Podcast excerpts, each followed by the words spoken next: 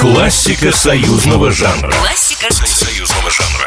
Привет вам, друзья мои. В студии праздничный Николай Крупатин. И почему именно праздничный, уверен, многие догадались. А тем, кто запамятовал, я напомню.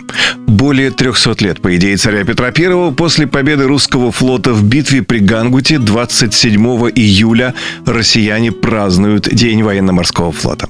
А в 1980 году этот праздник был перенесен на последнее воскресенье июля. А потому я просто не могу оставить без внимания этот великий день.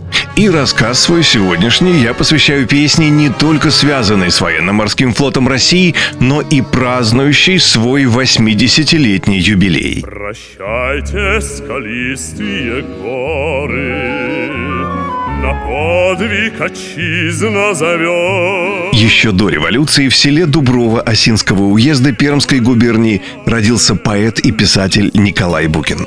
Но прежде чем стать поэтом и писателем, он работал учителем в сельской школе.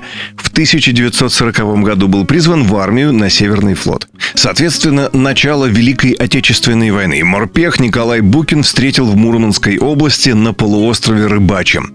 В хронике Великой Отечественной вы можете найти упоминание о тяжелейшей битве с фашистами на острове Рыбачьем, когда от 15-тысячного гарнизона осталось лишь 22 советских солдата. Николай Букин был одним из тех выживших в этой ужасной мясорубке. В том же 41-м стихи Николая Букина впервые были опубликованы в газете «Краснофлотец».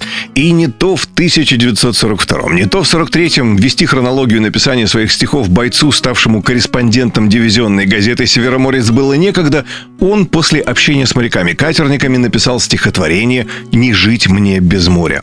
Вскоре это стихотворение появилось в уже упомянутой мною газете «Краснофлотец». Там-то это стихотворение и увидел композитор Николай Кочетов – Песню сразу заприметили в политуправлении и рекомендовали для исполнения и популяризации в период Краснофлотского радиочаса.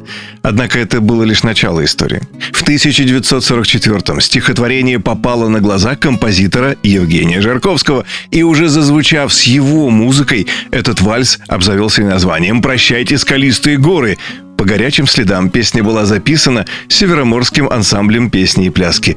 И каково же было удивление поэта Николая Букина, когда однажды, включив радио, он услышал свои стихи.